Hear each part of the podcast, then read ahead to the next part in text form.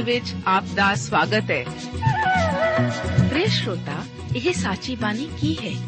ਇਹ ਸਾਚੀ ਬਾਣੀ ਕਿਹਦੀ ਹੈ? ਹੋਰ ਇਹ ਸਾਨੂੰ ਕਿੱਥੇ ਮਿਲੂਗੀ? ਸ਼ਰੋਤਾ, ਇਹ ਸਾਚੀ ਬਾਣੀ ਦਾ ਸਾਡੇ ਜੀਵਨ 'ਚ ਕੀ ਲਾਭ ਹੈ? ਇਹਦਾ ਸਾਡੇ ਜੀਵਨ 'ਚ ਕੀ ਮੋਲ ਹੈ? ਇਹ ਸਾਰੇ ਪ੍ਰਸ਼ਨਾਂ ਦਾ ਉੱਤਰ ਸਾਨੂੰ ਇੱਕੋ ਹੀ ਜਗ੍ਹਾ 'ਚ ਲੱਭ ਸਕਦਾ ਹੈ। ਹੋਰ ਉਹ ਹੈ ਜੀਵਿਤ ਵਚਨ, ਧਰਮ ਸ਼ਾਸਤਰ, ਬਾਈਬਲ।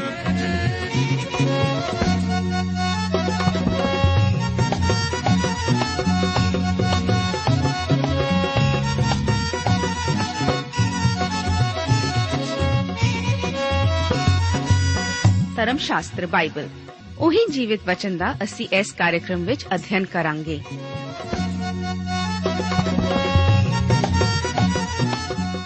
ਤੇ ਹੁਣ ਪਵਿੱਤਰ ਸ਼ਾਸਤਰ ਬਾਈਬਲ ਦਾ ਅਧਿਐਨ ਸ਼ੁਰੂ ਕਰਨ ਤੋਂ ਪਹਿਲਾਂ, ਆਈਏ ਅਸੀਂ ਆਪਣੇ ਮਨਾਂ ਨੂੰ ਤਿਆਰ ਕਰੀਏ ਇਸ ਭਜਨ ਦੁਆਰਾ।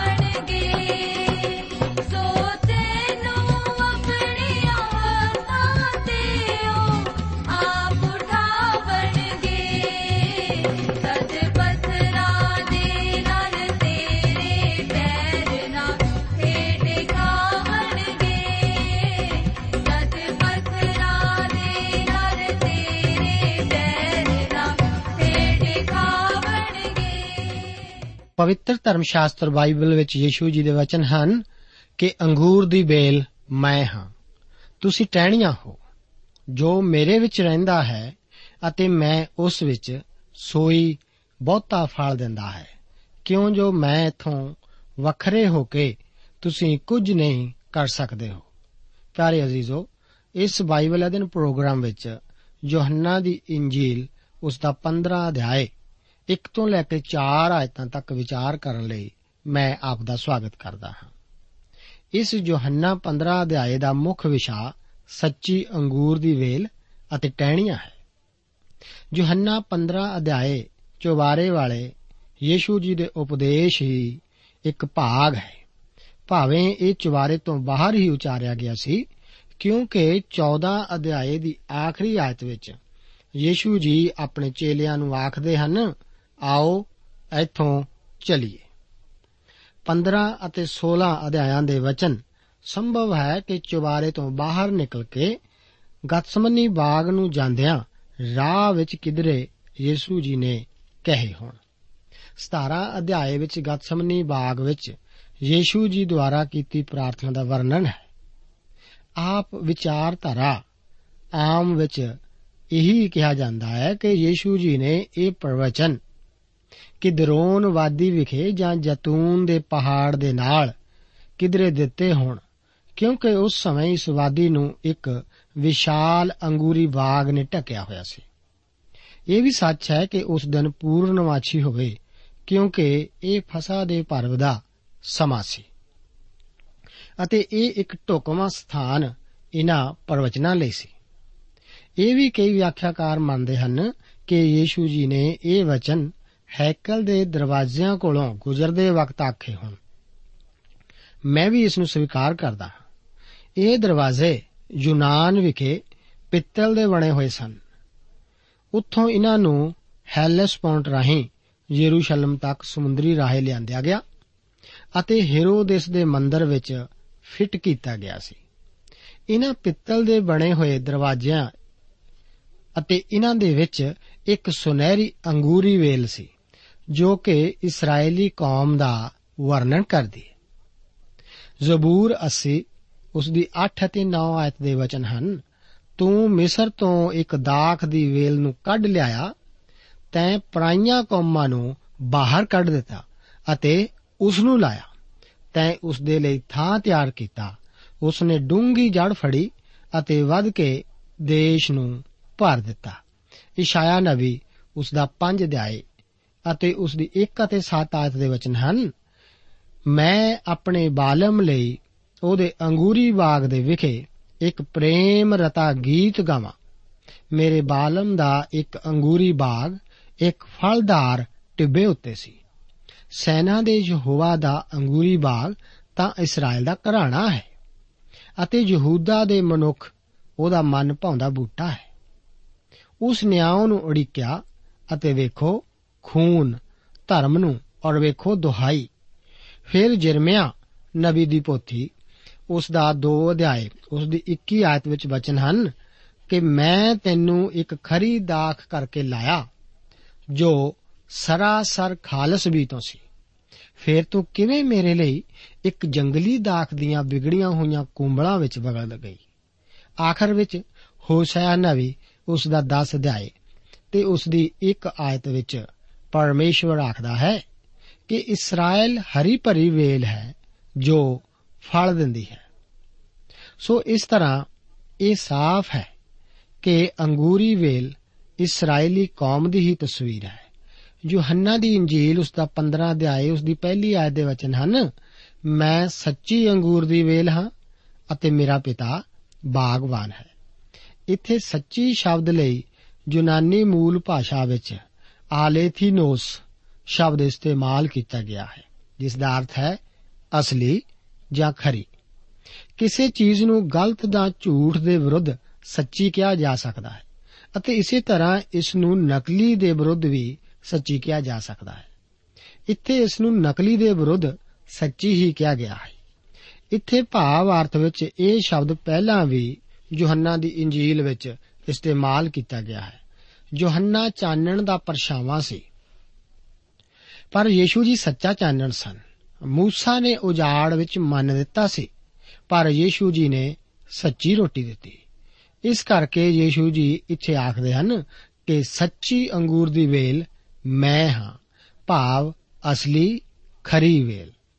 ਹੁਣ ਮੇਰੇ ਦੋਸਤ, ਯੀਸ਼ੂ ਜੀ ਮਹਾਨ ਕ੍ਰਾਂਤੀਕਾਰੀ ਗੱਲਾਂ ਦਾ ਜ਼ਿਕਰ ਕਰਦੇ ਹਨ, ਜੋ ਕਿ ਅੱਜ ਵੀ ਸਾਨੂੰ ਇੰਜ ਹੀ ਜਾਪਦੀਆਂ ਹਨ। ਉਸ ਨੂੰ ਜ਼ਰੂਰ ਸੁਣੋ। ਇਹ ਚੇਲੇ ਯਹੂਦੀ ਵਿਚਾਰਾਂ ਵਾਲੇ ਸਨ ਅਤੇ ਉਹਨਾਂ ਦੇ ਖਿਆਲ ਪੁਰਾਣੇ ਨੇਮ ਉਤੇ ਆਧਾਰਿਤ ਸਨ। ਹੁਣ ਯੀਸ਼ੂ ਜੀ ਆਖ ਰਹੇ ਹਨ ਕਿ ਇਸرائیਲੀ ਕੌਮ ਅਸਲੀ, ਖਰੀ, ਅੰਗੂਰੀ ਵੇਲ ਨਹੀਂ ਹੈ। ਇਸ ਕਰਕੇ ਉਹਨਾਂ ਦੀ ਯਹੂਦੀ ਕੌਮ ਅਤੇ ਯਹੂਦੀ ਧਰਮ ਨਾਲ ਪਛਾਣ ਦੀ ਕੋਈ ਮਹੱਤਵ ਨਹੀਂ। ਅਸਲੀ ਅੰਗੂਰੀ ਵੇਲ ਤਾਂ ਉਹ ਆਖਦੇ ਹਨ ਕਿ ਮੈਂ ਹਾਂ। ਇਸ ਕਰਕੇ ਚੇਲਿਆਂ ਲਈ ਮਹੱਤਵਪੂਰਨ ਗੱਲ ਤਾਂ ਉਹਨਾਂ ਦੁਆਰਾ ਆਪਣੇ ਆਪ ਨੂੰ ਮਸੀਹ ਯੀਸ਼ੂ ਨਾਲ ਜੋੜਨਾ ਹੈ। ਇਹੀ ਕ੍ਰਾਂਤੀਕਾਰੀ ਗੱਲ ਹੈ। ਇਸ ਤਰ੍ਹਾਂ ਯੀਸ਼ੂ ਜੀ ਹੁਣ ਆਖਦੇ ਹਨ ਕਿ ਕਿਸੇ ਧਰਮ, ਰੀਤੀ ਰਿਵਾਜ ਜਾਂ ਸੰਸਥਾ ਨਾਲ ਜਾਣ ਪਛਾਣ ਰੱਖਣਾ ਕੋਈ ਮਹੱਤਵਪੂਰਨ ਗੱਲ ਨਹੀਂ ਹੈ। ਸਾਨੂੰ ਤਾਂ ਮਸੀਹ ਨਾਲ ਜੁੜਨ ਦੀ ਜ਼ਰੂਰਤ ਹੈ। ਜਿਉਂ ਹੀ ਅਸੀਂ ਮਸੀਹ ਉੱਤੇ ਵਿਸ਼ਵਾਸ ਕਰ ਲੈਂਦੇ ਹਾਂ, ਤਾਂ ਸਾਡਾ ਨਵਾਂ ਜਨਮ ਇੱਕ ਪਰਮੇਸ਼ਵਰ ਦੇ ਜਨ ਵਜੋਂ ਹੋ ਜਾਂਦਾ ਹੈ ਅਤੇ ਅਸੀਂ ਪਵਿੱਤਰ ਆਤਮਾ ਦੇ ਬਪਤਿਸਮੇ ਦੁਆਰਾ ਮਸੀਹ ਵਿੱਚ ਬਣ ਜਾਂਦੇ ਹਾਂ। ਯੀਸ਼ੂ ਜੀ ਅੱਗੇ ਆਖਦੇ ਹਨ ਕਿ ਮੇਰਾ ਪਿਤਾ ਬਾਗਵਾਨ ਹੈ। ਇਹ ਵੀ ਇੱਕ ਹੈਰਾਨ ਕਰਨ ਵਾਲਾ ਬਿਆਨ ਹੈ। ਪੁਰਾਣੇ ਨੇਮ ਅਤੇ ਦ੍ਰਿਸ਼ਟਾਂਤਾਂ ਵਿੱਚ ਪਰਮੇਸ਼ਵਰ ਨੂੰ ਅੰਗੂਰੀ ਬਾਗ ਦਾ ਮਾਲਕ ਕਿਹਾ ਗਿਆ ਹੈ। ਪਰ ਇੱਥੇ ਉਸ ਨੂੰ ਅੰਗੂਰੀ ਬਾਗ ਦਾ ਰਾਖਾ ਕਿਸਾਨ ਅਤੇ ਉਸ ਦੀ ਦੇਖਭਾਲ ਕਰਨ ਵਾਲਾ ਕਿਹਾ ਗਿਆ। ਹੈ ਯੀਸ਼ੂ ਜੀ ਸੱਚੀ ਅੰਗੂਰ ਦੀ ਵੇਲ ਹਨ ਅਤੇ ਪਿਤਾ ਉਸ ਦੀ ਦੇਖਭਾਲ ਕਰਦਾ ਹੈ। ਪੁਰਾਣੇ ਨੇਮ ਵਿੱਚ ਕਿਹਾ ਗਿਆ ਹੈ ਕਿ ਪ੍ਰਭੂ ਯੀਸ਼ੂ ਜੀ ਉਸ ਅੱਗੇ ਇੱਕ ਕੋਮਲ ਬੂਟੇ ਦੀ ਤਰ੍ਹਾਂ ਅਤੇ ਇੱਕ ਬੰਜਰ ਭੂਮੀ ਵਿੱਚੋਂ ਨਿਕਲਣ ਵਾਲੀ ਜੜ ਦੀ ਤਰ੍ਹਾਂ ਨਿਕਲੇਗਾ।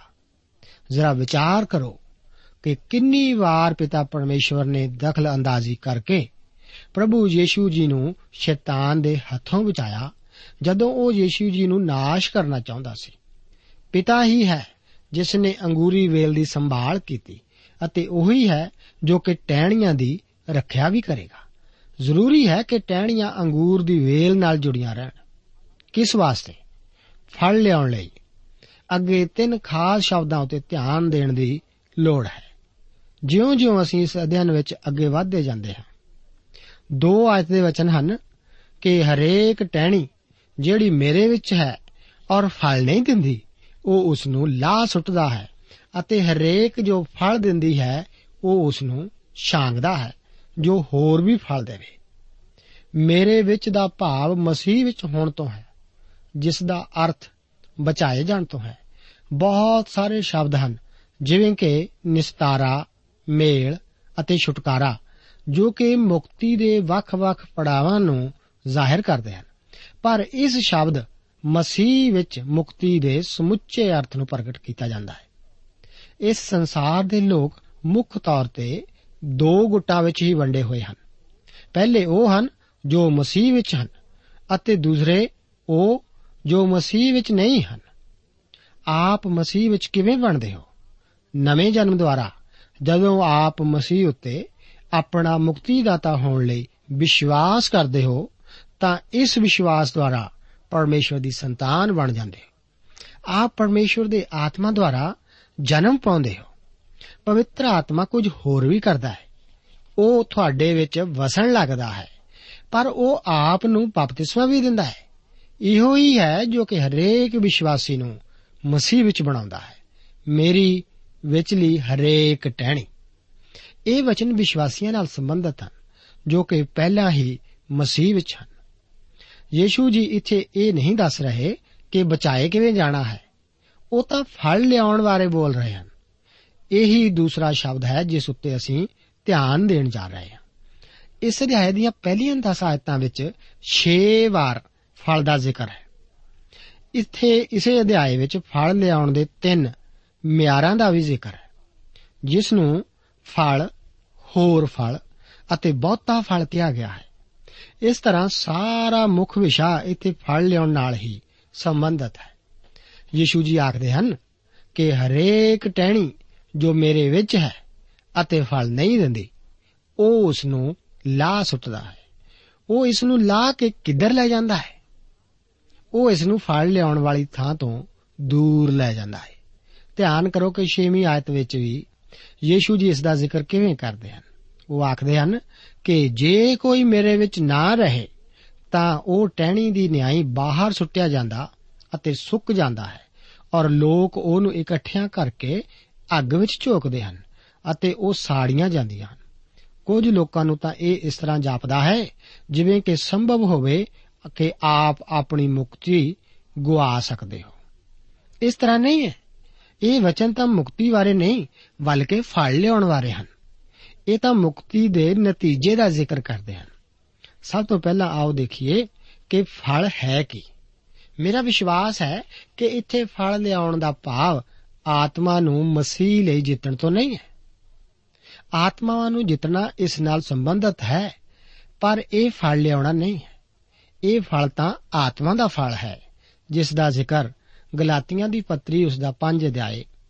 ਉਸ ਦੀਆਂ 22 ਅਤੇ 23 ਆਇਤਾਂ ਵਿੱਚ ਇਸ ਤਰ੍ਹਾਂ ਹੈ, ਪਰ ਆਤਮਾ ਦਾ ਫਲ ਇਹ ਹੈ, ਪ੍ਰੇਮ, ਆਨੰਦ, ਸ਼ਾਂਤੀ, ਧੀਰਜ, ਦਿਆਲਗੀ, ਭਲਾਈ, ਵਫਾਦਾਰੀ, ਨਰਮਾਈ, ਸੰਜਮ। ਇਹੋ ਜਿਹੀਆਂ ਗੱਲਾਂ ਦੇ ਵਿਰੁੱਧ ਕੋਈ ਸ਼ਰਾ ਨਹੀਂ ਹੈ। ਇਹ ਇੱਕ ਵਿਸ਼ਵਾਸੀ ਦੇ ਜੀਵਨ ਦਾ ਫਲ ਹੈ। ਮਸੀਹ ਵਿੱਚ ਬਣੇ ਰਹਿਣਾ ਪ੍ਰਭਾਵਸ਼ਾਲੀ ਪ੍ਰਾਰਥਨਾ ਨਿਸ਼ਚਿਤ ਫਲ ਅਤੇ ਅਸਮਾਨੀ ਖੁਸ਼ੀ ਨੂੰ ਪੈਦਾ ਕਰੇਗਾ। ਸੱਤ ਆਇਤ ਦੇ ਵਚਨ ਹਨ ਕਿ ਜੇ ਤੁਸੀਂ ਮੇਰੇ ਵਿੱਚ ਰਹੋ ਅਤੇ ਮੇਰੀਆਂ ਗੱਲਾਂ ਤੁਹਾਡੇ ਵਿੱਚ ਰਹਿਣ, ਤਾਂ ਜੋ ਚਾਹੋ ਮੰਗੋ ਅਤੇ ਉਹ ਤੁਹਾਡੇ ਲਈ ਹੋ ਜਾਵੇਗਾ।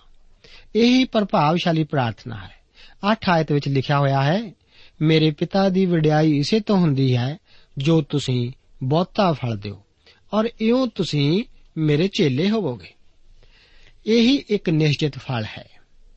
11 ਆਇਤ ਵਿੱਚ ਯੀਸ਼ੂ ਜੀ ਆਖਦੇ ਹਨ, ਇਹ ਗੱਲਾਂ ਮੈਂ ਤੁਹਾਨੂੰ ਇਸ ਲਈ ਆਖੀਆਂ, ਜੋ ਜਗਤ ਦਾ ਸਰਦਾਰ ਆਉਂਦਾ ਹੈ ਔਰ ਮੇਰੇ ਵਿੱਚ ਉਹਦਾ ਕੁਝ ਨਹੀਂ ਹੈ। ਇਹੀ ਅਸਮਾਨੀ ਖੁਸ਼ੀ ਹੈ। ਜੇਕਰ ਇੱਕ ਵਿਅਕਤੀ ਦੇ ਜੀਵਨ ਵਿੱਚ ਇਹੋ ਜਿਹਾ ਫਲ ਹੈ, ਤਾਂ ਉਹ ਆਪਣੇ ਜੀਵਨ ਦੁਆਰਾ ਪਰਮੇਸ਼ਵਰ ਦੀ ਖੁਸ਼ੀ ਵਿੱਚ ਜ਼ਰੂਰ ਲਿਆਵੇਗਾ। ਪਰ ਇਹ ਆਤਮਾ ਦਾ ਜਿਤਨਾ ਇਸ ਨਤੀਜੇ ਵਜੋਂ ਹੀ ਹੈ। ਹਰੇਕ ਟਹਿਣੀ ਜੋ ਫਲ ਨਹੀਂ ਦਿੰਦੀ, ਉਹ ਲਾ ਸੁੱਟਦਾ ਹੈ। ਪਰਮੇਸ਼ਰ ਪਿਤਾ ਸਾਡੀਆਂ ਜ਼ਿੰਦਗੀਆਂ ਵਿੱਚੋਂ ਫਲ ਦੀ ਖਾਹਿਸ਼ ਰੱਖਦਾ ਹੈ। ਜੇਕਰ ਕੋਈ ਟਹਿਣੀ ਫਲ ਨਾ ਦੇਵੇ, ਤਾਂ ਉਹ ਉਸ ਨੂੰ ਕਿੱਥੇ ਲਾ ਸੁੱਟਦਾ ਹੈ? ਇਸ ਦਾ ਇੱਕ ਤਰੀਕਾ ਤਾਂ ਇਸ ਤਰ੍ਹਾਂ ਦੇ ਵਿਅਕਤੀ ਨੂੰ ਫਲ ਲਿਆਉਣ ਵਾਲੀ ਜਗ੍ਹਾ ਤੋਂ ਅੱਡ ਕਰਕੇ ਹੈ। ਮੈਂ ਕਈ ਇਹੋ ਜਿਹੇ ਵਿਅਕਤੀਆਂ ਨੂੰ ਇੱਕ ਪਾਸੇ ਰੱਖੇ ਹੋਏ ਜਾਣਦਾ ਹਾਂ। ਜੋ ਕਿ ਹੁਣ ਪਰਮੇਸ਼ਵਰ ਲਈ ਬਿਲਕੁਲ ਕਿਰਿਆਸ਼ੀਲ ਨਹੀਂ ਹਨ। ਕਈ ਸੇਵਕ ਅਤੇ ਕਈ ਆਮ ਮਸੀਹੀ ਵੀ ਇਹੋ ਜਿਹੇ ਹਨ।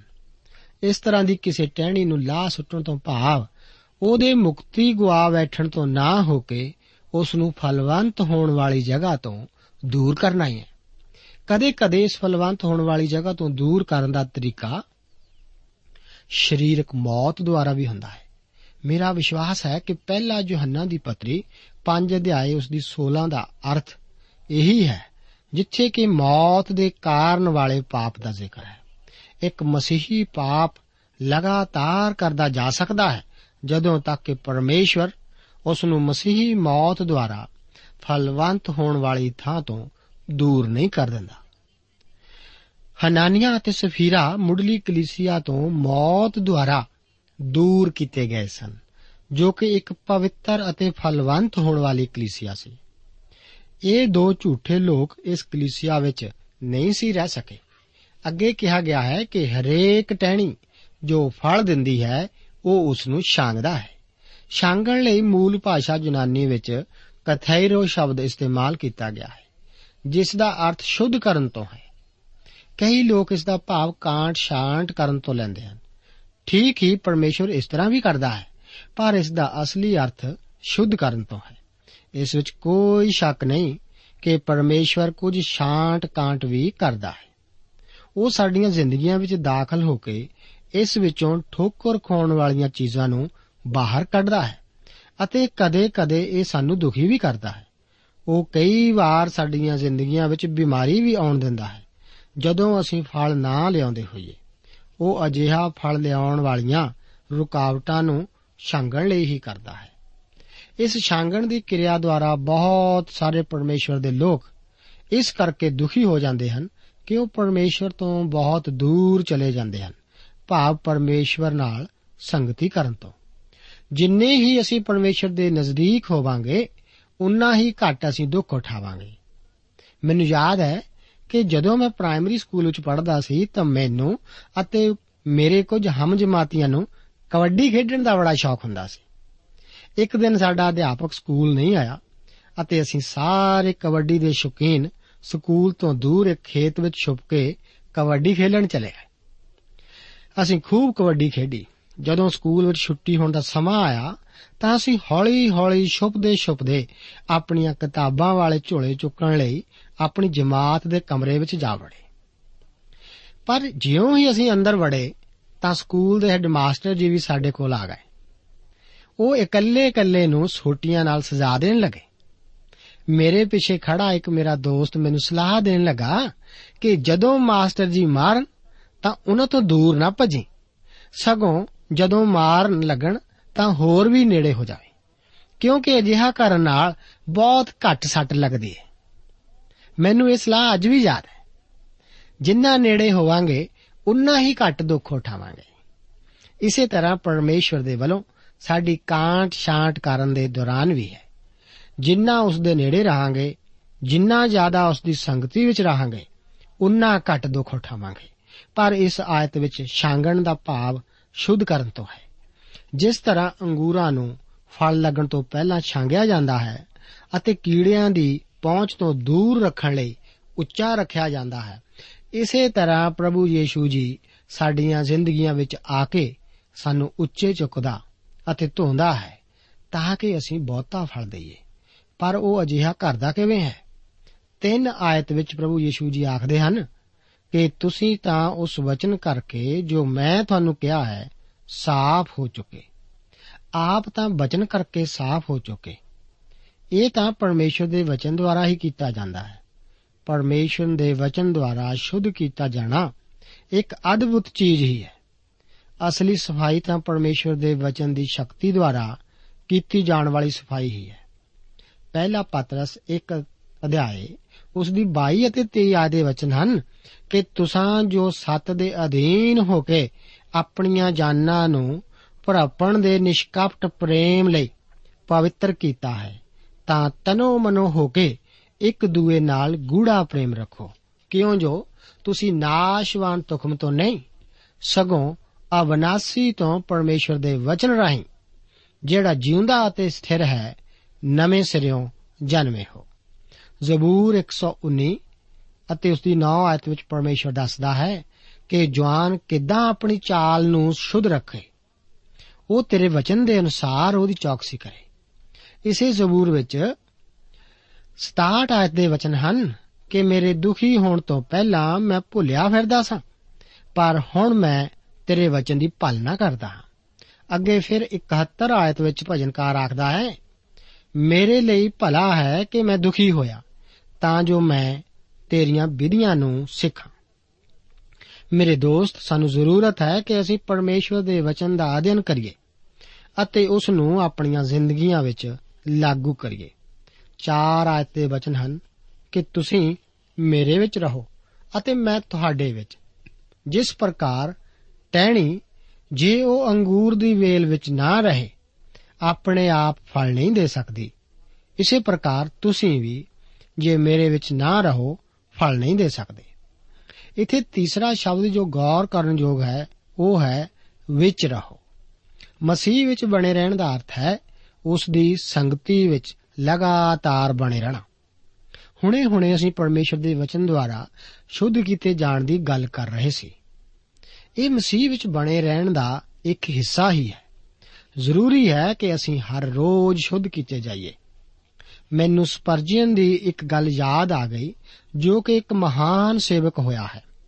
ਇੱਕ ਦਿਨ ਇਹ ਸੇਵਕ ਇੱਕ ਗਲੀ ਵਿੱਚੋਂ ਗੁਜ਼ਰ ਰਿਹਾ ਸੀ ਅਤੇ ਉਸਨੇ ਝਟ ਆਪਣੀ ਟੋਪੀ ਉਤਾਰ ਕੇ ਉੱਥੇ ਹੀ ਪ੍ਰਾਰਥਨਾ ਕਰਨੀ ਸ਼ੁਰੂ ਕਰ ਦਿੱਤੀ। ਉਸ ਦੇ ਨਾਲ ਦੇ ਸੇਵਕ ਨੇ ਇਸ ਬਾਰੇ ਕਾਰਨ ਪੁੱਛਿਆ। ਤਾਂ ਉਹ ਕਹਿਣ ਲੱਗਾ ਕਿ ਇੱਕ ਬੱਦਲ ਉਹਦੇ ਅਤੇ ਪ੍ਰਭੂ ਦੇ ਵਿਚਕਾਰ ਆ ਗਿਆ ਸੀ, ਜਿਸ ਨੂੰ ਮੈਂ ਝਟਪਟ ਦੂਰ ਕਰਨਾ ਚਾਹੁੰਦਾ ਸੀ। ਉਸ ਨੇ ਇੱਕ ਪਾਪਮਈ ਵਿਚਾਰ ਦਾ ਇਕਰਾਰ ਕਰਨਾ ਛੱਡਿਆ ਹੋਇਆ ਸੀ। ਮਸੀਹ ਵਿੱਚ ਬਣੇ ਰਹਿਣ ਲਈ ਸਾਨੂੰ ਪਾਪਾਂ ਦਾ ਇਕਰਾਰ ਉਸ ਕੋਲ ਕਰਨ ਦੀ ਜ਼ਰੂਰਤ ਹੈ, ਤਾਂ ਕਿ ਉਸ ਦੀ ਸੰਗਤੀ ਵਿੱਚ ਬਣੇ ਰਹੀਏ। ਉਸ ਦੀ ਸੰਗਤੀ ਵਿੱਚ ਬਣੇ ਰਹਿਣ ਲਈ ਸਾਨੂੰ ਉਸ ਦੇ ਹੁਕਮਾਂ ਨੂੰ ਮੰਨਣਾ ਪੈਂਦਾ ਹੈ। 10 ਅਤੇ 14 ਆਇਤਾਂ ਦੇ ਵਚਨ ਹਨ ਕਿ ਜੇਕਰ ਤੁਸੀਂ ਮੇਰੇ ਹੁਕਮਾਂ ਦੀ ਪਾਲਣਾ ਕਰੋਗੇ, ਤਾਂ ਮੇਰੇ ਪ੍ਰੇਮ ਵਿੱਚ ਰਹੋਗੇ। ਜਿਵੇਂ ਮੈਂ ਆਪਣੇ ਪਿਤਾ ਦੇ ਹੁਕਮਾਂ ਦੀ ਪਾਲਣਾ ਕੀਤੀ ਹੈ ਅਤੇ ਉਹਦੇ ਪ੍ਰੇਮ ਵਿੱਚ ਰਹਿੰਦਾ ਹਾਂ। ਜੇ ਤੁਸੀਂ ਉਹ ਕੰਮ ਕਰੋ, ਜਿਨ੍ਹਾਂ ਦਾ ਹੁਕਮ ਮੈਂ ਤੁਹਾਨੂੰ ਦਿੰਦਾ ਹਾਂ ਤਾਂ ਤੁਸੀਂ ਮੇਰੇ ਮਿੱਤਰ ਹੋ। ਆਗਿਆ ਪਾਲਣ ਉਸ ਵਿੱਚ ਬਣੇ ਰਹਿਣ ਲਈ ਜ਼ਰੂਰੀ ਹੈ ਮੇਰੇ ਦੋਸਤ। ਆਪ ਕੀ ਪ੍ਰਭੂ ਯੀਸ਼ੂ ਮਸੀਹ ਵਿੱਚ ਬਣੇ ਹੋਏ ਹੋ? ਆਪ ਕਿਆ ਉਸ ਦੇ ਨਾਲ ਜੁੜੀ ਹੋਈ ਟਹਿਣੀ ਹੋ? ਪ੍ਰਭੂ ਇਸੇ ਤਰ੍ਹਾਂ ਚਾਹੁੰਦਾ ਹੈ ਕਿ ਆਪ ਉਸ ਦੇ ਨਾਲ ਜੁੜੀ ਹੋਈ ਟਹਿਣੀ ਹੋਵੋ ਅਤੇ ਉਸ ਲਈ ਫਲਵੰਤ ਹੋਵੋ। ਪ੍ਰਭੂ ਆਪ ਨੂੰ ਅੱਜ ਦੇ ਇਹਨਾਂ ਵਚਨਾਂ ਨਾਲ ਬਰਕਤ ਦੇਵੇ।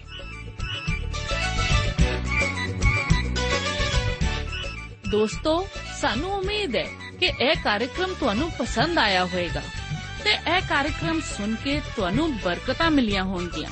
ਜੇ ਤੁਸੀਂ ਇਹ ਕਾਰਜਕ੍ਰਮ ਦੇ ਬਾਰੇ ਕੁਝ ਪੁੱਛਣਾ ਚਾਹੁੰਦੇ ਹੋ, ਤੇ ਸਾਨੂੰ ਇਸ ਪਤੇ ਤੇ ਲਿਖੋ। Programme Sachi Bani, post box number 1715 sector 36 Chandigarh 160036 ਪਤਾ ਇੱਕ ਵਾਰ ਫੇਰ ਸੁਣ ਲਓ programme Sachi Bani post box number 1715 sector 36 Chandigarh 160036 ਸਾਡਾ ਈਮੇਲ ਪਤਾ ਹੈ punjabi.ttb@twr.in ਪਤਾ ਇੱਕ ਵਾਰ ਫੇਰ ਸੁਣ ਲਓ punjabi.ttb@twr.in ਹੁਣ ਸਾਡੇ ਪ੍ਰੋਗਰਾਮ ਦਾ ਸਮੇਂ ਸਮਾਪਤ ਹੁੰਦਾ ਹੈ। ਉਮੀਦ ਹੈ ਅਗਲੇ ਪ੍ਰੋਗਰਾਮ ਵਿੱਚ ਤੁਹਾਡੇ ਨਾਲ ਫੇਰ ਪੇਂਟ ਹੋਏਗੀ। ਰੱਬ ਤੁਹਾਨੂੰ ਬਰਕਤ ਦੇ।